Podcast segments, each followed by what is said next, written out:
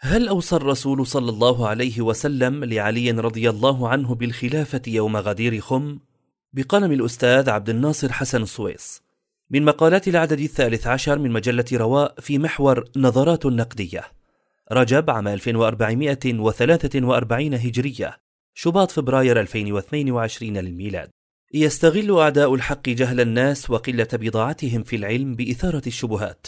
للنيل من الحق وأهله ونشر باطلهم وتزييفهم والتلبيس على أتباعهم وخداعهم. والرافضة من أكثر الناس استغلالا لهذا الأمر بإثارة الشبهات واختلاق روايات مكذوبة لا أصل لها ولي أعناق النصوص الصحيحة وتزوير التاريخ لخدمة أغراضهم وعقائدهم المنحرفة. ومن تلك المسائل التي يثيرون حولها الشبهات قصة غدير خم حيث بلغ بهم الغلو في تعظيم ذلك اليوم أن كفروا به الصحابة رضي الله عنهم وصيروه عيدا يحتفل به وفضلوه على يوم عرفة وبنوا عليه عقائدهم وشرعوا من الدين ما لم يأذن به الله. فزعموا أن قول الله تعالى اليوم أكملت لكم دينكم وأتممت عليكم نعمتي ورضيت لكم الإسلام دينا. زعموا أنه أنزل في هذا اليوم. بعد أن اكتمل الدين بإبلاغ الصحابة أن الولي والوصي والخليفة من بعد رسول الله صلى الله عليه وسلم هو علي بن أبي طالب رضي الله عنه. فما حقيقة حادثة يوم الغدير؟ وهل أوصى النبي صلى الله عليه وسلم لعلي رضي الله عنه بالخلافة وجحدها الصحابة؟ وهل كان الصحابة يبغضون عليا ويبغضهم رضي الله عنهم أجمعين؟ في هذا المقال إجابة عن هذه الاستفسارات بالاعتماد على الروايات الصحيحة وروايات أهل البيت رضي الله عنهم بمن فيهم أمير المؤمنين علي رضي الله عنه. أحداث سبقت قصة الغدير. بعث النبي صلى الله عليه وسلم خالد بن الوليد رضي الله عنه إلى اليمن فأصاب غنائم فكتب إلى رسول الله صلى الله عليه وسلم أن ابعث إلينا من يخمسه فبعث عليا فحدث بين علي وأصحابه أشياء منها لما أخذ علي رضي الله عنه إبل الصدقة سأله جماعة أن يركبوا منها ويريحوا إبلهم فأبى عليهم. فلما تعجل لإدراك الحج واستخلف عليهم سألوا الذي استخلفه ركوب الإبل ففعل. فلما علم علي رضي الله عنه لام الذي أمره فأظهر الجيش الشكاية لما لقوه من التضييق. قسم علي رضي الله عنه الغنائم على الجيش فصار في سهمه جارية هي أفضل ما في السبي فأنكر عليه أصحابه ذلك. فلما قدموا على النبي صلى الله عليه وسلم ذكروا ذلك له. وكان الذين أظهروا الشكاية أربعة من الصحابة وهم بريدة بن الحصيب وأبو سعيد الخدري وعمرو بن شأس الأسلمي وسعد بن أبي وقاص رضي الله عنهم أجمعين. أحداث يوم الغدير. خم هو غدير ماء يقع بين مكة والمدينة بالقرب من ميقات الجحفة. نزل به النبي صلى الله عليه وسلم في طريق رجوعه من حجة الوداع. وخطب خطبة تحدث فيها عن فضل علي بن أبي طالب رضي الله عنه بعدما شكاه عدد من الصحابة إليه. عن زيد بن أرقم رضي الله عنه قال قام رسول الله صلى الله عليه وسلم يوما فينا خطيبا بماء يدعى خما بين مكة والمدينة فحمد الله وأثنى عليه ووعظ وذكر ثم قال أما بعد ألا أيها الناس فإنما أنا بشر يوشك أن يأتي رسول ربي فأجيب وأنا تارك فيكم ثقلين. أولهما كتاب الله. فيه الهدى والنور. فخذوا بكتاب الله واستمسكوا به. فحث على كتاب الله ورغب فيه. ثم قال وأهل بيتي أذكركم الله في أهل بيتي. أذكركم الله في أهل بيتي. أذكركم الله في أهل بيتي. أخرجه مسلم. وعن البراء بن عازب أن رسول الله صلى الله عليه وسلم قال ألستم تعلمون أني أولى بالمؤمنين من أنفسهم؟ قالوا بلى. قال ألستم تعلمون أني أولى بكل مؤمن من نفسه؟ قالوا بلى. قال فأخذ بيد علي فقال من كنت مولاه فعلي مولاه. اللهم وال من والاه وعاد من عاداه. قال فلقيه عمر رضي الله عنه بعد ذلك فقال له هنيئا يا ابن أبي طالب أصبحت وأمسيت مولى كل مؤمن ومؤمنة. أخرجه أحمد. سبب حادثة غدير خم. سبق أن ذكرت أنه وقع بين علي وعدد من الصحابة رضي الله عنهم خلاف في عدد من المسائل ظنوا أنها من الظلم والجور عليهم واشتكوا لرسول الله صلى الله عليه وسلم.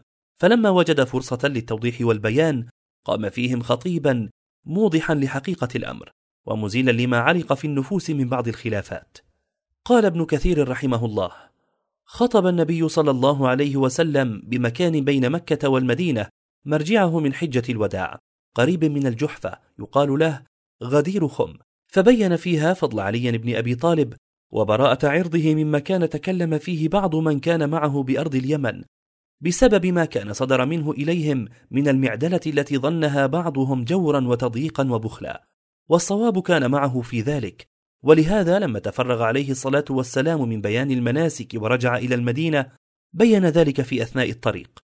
فخطب خطبة عظيمة في اليوم الثامن عشر من ذي الحجة عامئذ وكان يوم الأحد بغدير خم تحت شجرة هناك. فبين فيها أشياء وذكر من فضل علي وأمانته وعدله وقربه إليه ما أزاح به ما كان في نفوس كثير من الناس منه. وقال في ذلك اليوم من كنت وليه فعلي وليه.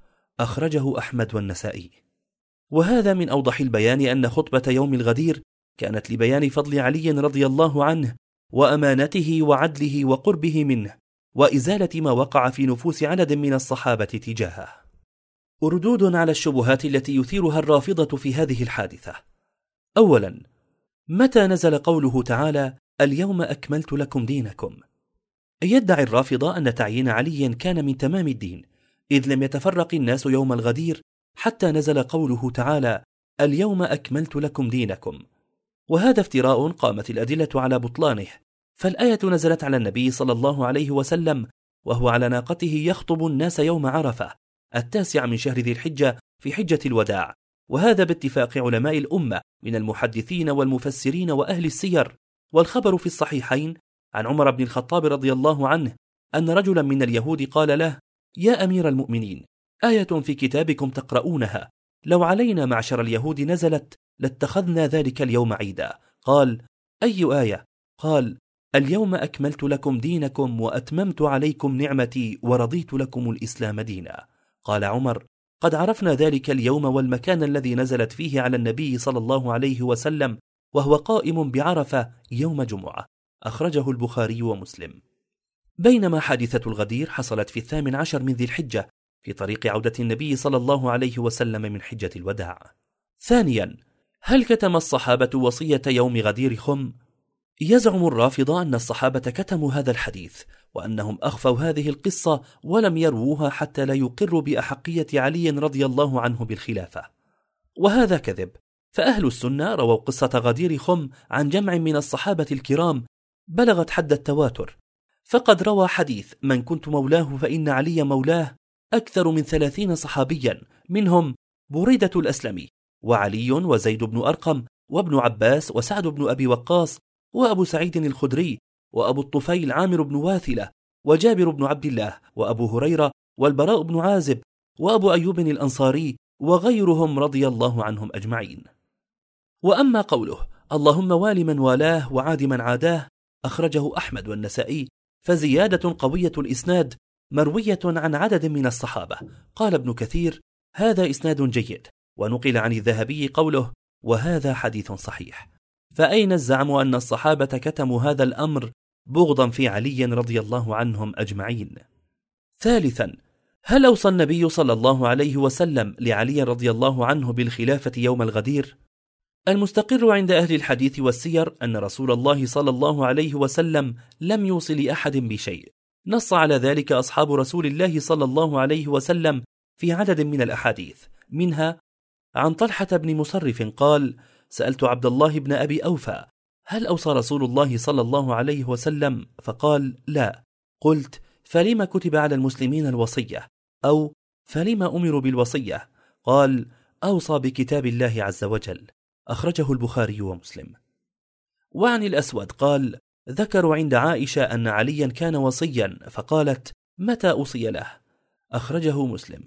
وقال العباس لعلي رضي الله عنهما اذهب بنا إلى رسول الله صلى الله عليه وسلم فلنسأله في من هذا الأمر أي الخلافة. إن كان فينا علمنا ذلك وإن كان في غيرنا علمناه فأوصى بنا. فقال علي إن والله لئن سألناها رسول الله صلى الله عليه وسلم فمنعناها لا يعطيناها الناس بعده وإني والله لأسألها رسول الله صلى الله عليه وسلم أخرجه البخاري رابعا هل معنى المولى في الحديث الحاكم والخليفة؟ استدل الرافضة بحديث من كنت مولاه فعلي مولاه على أحقية علي رضي الله عنه بالخلافة وزعموا أن سلمان رضي الله عنه قال يا رسول الله ولاء ماذا؟ فقال ولاء كولائي من كنت أولى به من نفسه فعلي أولى به من نفسه. وأنه صلى الله عليه وسلم قال يومها علي أخي ووزيري ووارثي ووصيي وخليفتي في أمتي وولي كل مؤمن من بعدي. وهذه الزيادة باطلة لا أصل لها. والمعنى الذي ذهبوا إليه غير صحيح. فالمولى في اللغة يطلق على عدة معان منها المالك والعبد والمعتق والمعتق والصاحب والقريب والحليف والنزيل والشريك والولي والرب والناصر والمنعم والمنعم عليه والمحب والتابع والصهر وغيرها. والمراد بالموالاة في الحديث ولاء الإسلام ومودته فالموالاة ضد المعاداة والمقصود في الحديث أنه ينبغي على المسلمين أن يوالوا عليا ولا يعادوه لما سبقت الإشارة له من حصول الخلاف بينهم وهو في معنى قول علي رضي الله عنه والذي فلق الحبة وبرأ النسمة إنه لعهد النبي الأمي صلى الله عليه وسلم إلي أنه لا يحبني إلا مؤمن ولا يبغضني إلا منافق. أخرجه مسلم. وهذا الحسن بن الحسن بن علي رضي الله عنهما ينفي وصية النبي صلى الله عليه وسلم بالإمارة لجده علي موضحا هذه العبارة. عندما سأله رجل ألم يقل رسول الله صلى الله عليه وسلم من كنت مولاه فإن عليا مولاه؟ قال بلى. أما والله لو يعني بذلك رسول الله صلى الله عليه وسلم الإمارة والسلطان لأفصح لهم. وما كان أحد أنصح للمسلمين من رسول الله صلى الله عليه وسلم. لقال لهم أيها الناس إن هذا ولي أمركم والقائم لكم من بعدي فاسمعوا له وأطيعوا. والله ما كان وراء هذا شيء. والله إن كان الله ورسوله اختارا عليا لهذا الأمر والقيام للمسلمين به من بعده ثم ترك علي رضي الله عنه ما اختار الله له ورسوله أن يقوم به حتى يعذر فيه إلى المسلمين إن كان أحد أعظم ذنبا ولا خطية من علي رضي الله عنه إذ ترك ما اختار الله له ورسوله حتى يقوم فيه كما أمره الله ورسوله. قال أبو نعيم والولي والمولى في كلام العرب واحد والدليل عليه قوله تبارك وتعالى ذلك بأن الله مولى الذين آمنوا وأن الكافرين لا مولى لهم. أي لا ولي لهم وهم عبيده وهو مولاهم وإنما أراد لا ولي لهم وقال فإن الله هو مولاه وجبريل وصالح المؤمنين. وقال الله ولي الذين آمنوا يخرجهم من الظلمات إلى النور. وفيما سبق بالنصوص بيان فضل علي رضي الله عنه وأنه يستحق الموالاة ظاهرا وباطنا لكن ليس هناك فيها أنه ليس للمؤمنين مولا إلا علي رضي الله عنه. خامسا هل خص النبي صلى الله عليه وسلم عليا رضي الله عنه وآل البيت بشيء دون الناس؟ وهل منع الصحابة أهل البيت حقهم؟ زعمت الرافضة أن الله تعالى أمر نبيه صلى الله عليه وسلم أن ينصب عليا وليا ووصيا من بعده لكنه خاف الناس. وأن الآية يا أيها الرسول بلغ ما أنزل إليك من ربك وإن لم تفعل فما بلغت رسالته والله يعصمك من الناس إن الله لا يهدي القوم الكافرين. زعموا أنها نزلت عند ذلك وأنه لما نزل عند غدير خم امتثل أمر ربه وأقام عليا في مكان مرتفع يراه الناس وأبلغهم ما نزل فيه من الولاية وفرض الطاعة على كل أحد. ثم أمر المسلمين أن يدخلوا عليه فوجا فوجا فيهنئوه ويسلموا عليه بإمرة المؤمنين. ففعل الناس ذلك كلهم. عندها نزل قوله تعالى اليوم أكملت لكم دينكم وأتممت عليكم نعمتي ورضيت لكم الإسلام دينا. وأن النضر بن الحارث بن كلدة وقيل النعمان بن الحارث الفهري اعترض وقال اللهم إن كان هذا هو الحق من عندك فأمطر علينا حجارة من السماء أو ائتنا بعذاب أليم. فرماه الله بحجر فسقط على هامته وخرج من دبره وقتله. وأنزل الله تعالى سأل سائل بعذاب واقع. وهذا ادعاء باطل من وجوه. أولا آية البلاغ آية مكية. تضمنت الأمر بتبليغ الدعوة مع ضمان العصمة له من الناس. ثانيا وآية إكمال الدين نزلت في التاسع من ذي الحجة يوم عرفة كما سبق بيانه. ثالثا وأما آية سأل سائل بعذاب واقع فمكية أيضا. وسبب نزولها ما رواه ابن عباس رضي الله عنه النضر بن الحارث بن كلدة أخرجه النسائي. رابعا وقد أمر النبي صلى الله عليه وسلم بقتل الحارث يوم بدر وكان في الأسرى.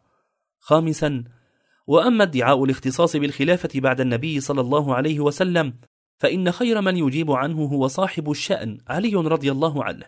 وفي ذلك عدد من الروايات. منها سئل علي رضي الله عنه أخصكم رسول الله صلى الله عليه وسلم بشيء؟ فقال ما خصنا رسول الله صلى الله عليه وسلم بشيء لم يعم به الناس كافة؟ أخرجه مسلم. وفي رواية من زعم أن عندنا شيئا نقرأه إلا كتاب الله وهذه الصحيفة قال وصحيفة معلقة في قراب سيفه فقد كتب فيها أسنان الإبل وأشياء من الجراحات. أخرجه مسلم. قال النووي فيه إبطال ما تزعمه الرافضة والشيعة والإمامية من الوصية إلى علي وغير ذلك من اختراعاتهم. عن علي رضي الله عنه أنه قال يوم الجمل إن رسول الله صلى الله عليه وسلم لم يعهد إلينا عهدا نأخذ به في إمارة ولكنه شيء رأيناه من قبل أنفسنا. ثم استخلف أبو بكر رحمة الله على أبي بكر فأقام واستقام. ثم استخلف عمر رحمة الله على عمر فأقام واستقام حتى ضرب الدين بجيرانه. أخرجه أحمد والبيهقي. وفي هذه الروايات تصريح بأن النبي صلى الله عليه وسلم لم يعهد لعلي وآل بيته بشيء من الخلافة ولم يوصي لأحد منهم لا لعلي ولا لغيره وهذا دليل واضح على أن دعوى النص عليه رضي الله عنه إنما هي من اختلاق الرافضة سادسا هل كان الصحابة يبغضون عليا ويبغضهم؟ زعم الروافض أن عليا لم يزل متظلما متألما من قريش منذ قبض الرسول صلى الله عليه وسلم إلى أن توفاه الله وأنه كان يقول اللهم إني أستعديك على قريش ومن أعانهم فإنهم قطعوا رحمي وصغروا عظيم منزلتي وأجمعوا على منازعتي أمرا هو لي ثم قالوا ألا إن في الحق أن تأخذه وفي الحق أن تتركه. وهذا واضح البطلان فمما لا شك فيه أن الصحابة كانوا من أنقى وأطهر الناس قلوبا لا يحملون غلا على أحد من المؤمنين وأنهم كانوا يحبون آل بيت النبي صلى الله عليه وسلم ووصيته من بعده امتثارا لأمر رسول الله صلى الله عليه وسلم وأهل بيتي. أذكركم الله في أهل بيتي. أذكركم الله في أهل بيتي. أذكركم الله في أهل بيتي. أخرجه مسلم. وكان آل البيت يبادلونهم هذا الحب وينافحون عنهم. قيل لأنس بن مالك رضي الله عنه إنهم يزعمون أن حب علي وعثمان رضي الله عنهما لا يجتمعان في قلب أحد. قال فقد كذبوا. والله لقد اجتمع حبهما في قلوبنا. ومن الأمارات الكبيرة الظاهرة في تلك العلاقة الطيبة المتينة بين الصحابة وآل البيت ثناء آل البيت على الشيخين أبي بكر وعمر والصحابة وثناء الصحابة على آل البيت. رواية آل البيت في فضائل الصحابة ورواية الصحابة في فضائل آل البيت. كتب السنة التي روت فضائل آل البيت عامة ومناقب علي وفاطمة والحسن والحسين خاصة وبيان أن حبهم من الإيمان. التسمي بأسمائهم والتكني بكناهم لأن المبغض لا يتسمى باسم من يبغضه. المصاهرات الكثيرة بين آل البيت والصحابة من آل أبي بكر وعمر وغيرهم في أجيال متعاقبة. وهم مع ذلك بشر كغيرهم يتلاحون ويختلفون ويذنبون ويقع بينهم سوء الفهم أو نزغ الشيطان.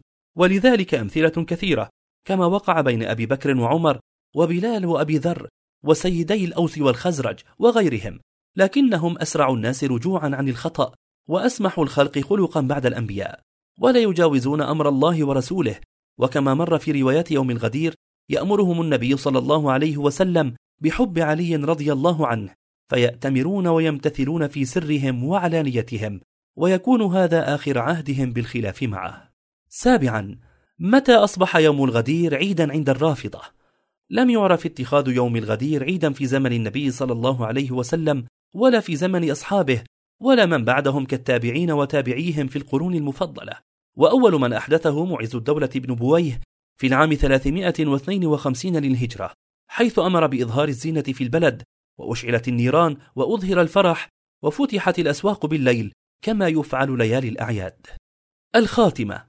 تبين لنا بعد هذه الجولة في قصة الغدير أنها ثابتة صحيحة مروية في صحاح كتب أهل السنة وأن جميع الروايات الواردة في قصة غدير خم تتعلق بفضل أمير المؤمنين علي رضي الله عنه وأمانته وعدله وصواب رأيه وقربه من النبي صلى الله عليه وسلم لنزع ما حصل في نفوس بعض الصحابة مما ظنوه تعسفا في الأمر أو جورا في قسمة الغنائم.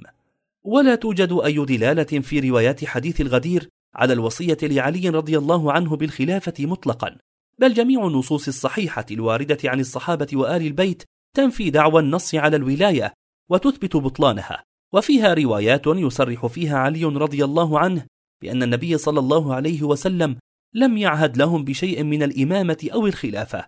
وهذا الأمر مما لم يسمعه أحد من أهل العلم من حديث رسول الله صلى الله عليه وسلم بل أجمعوا على بطلانه. مجلة رواء تروي ظمأ المعرفة.